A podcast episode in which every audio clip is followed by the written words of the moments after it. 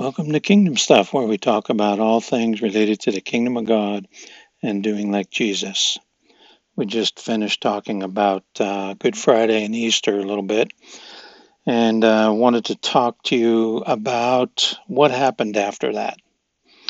In Acts chapter 1 and verse 3, it says, After his suffering, he presented himself to them and gave many convincing proofs that he was alive. He appeared to them over a period of 40 days and spoke about the kingdom of God. Quote, unquote. So, we have Jesus, we have this example and testimony from Luke that Jesus, after he suffered on the cross and came to his uh, disciples, he spoke to them for a period of 40 days about the kingdom of God. And I just think it's quite amazing and uh, uh, important that we see in the scripture where Jesus spoke about the kingdom of God for 40 days.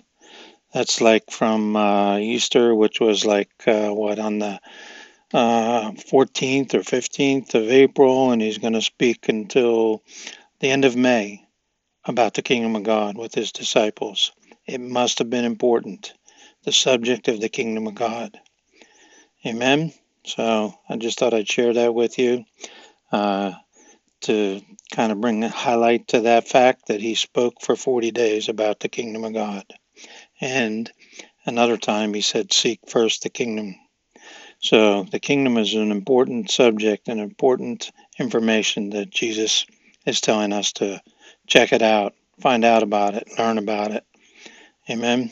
Okay, we'll catch you tomorrow. If you enjoyed this briefing, subscribe here or check out our website, www.kingdomstuff.org, or my book, Kingdom Stuff, on Amazon.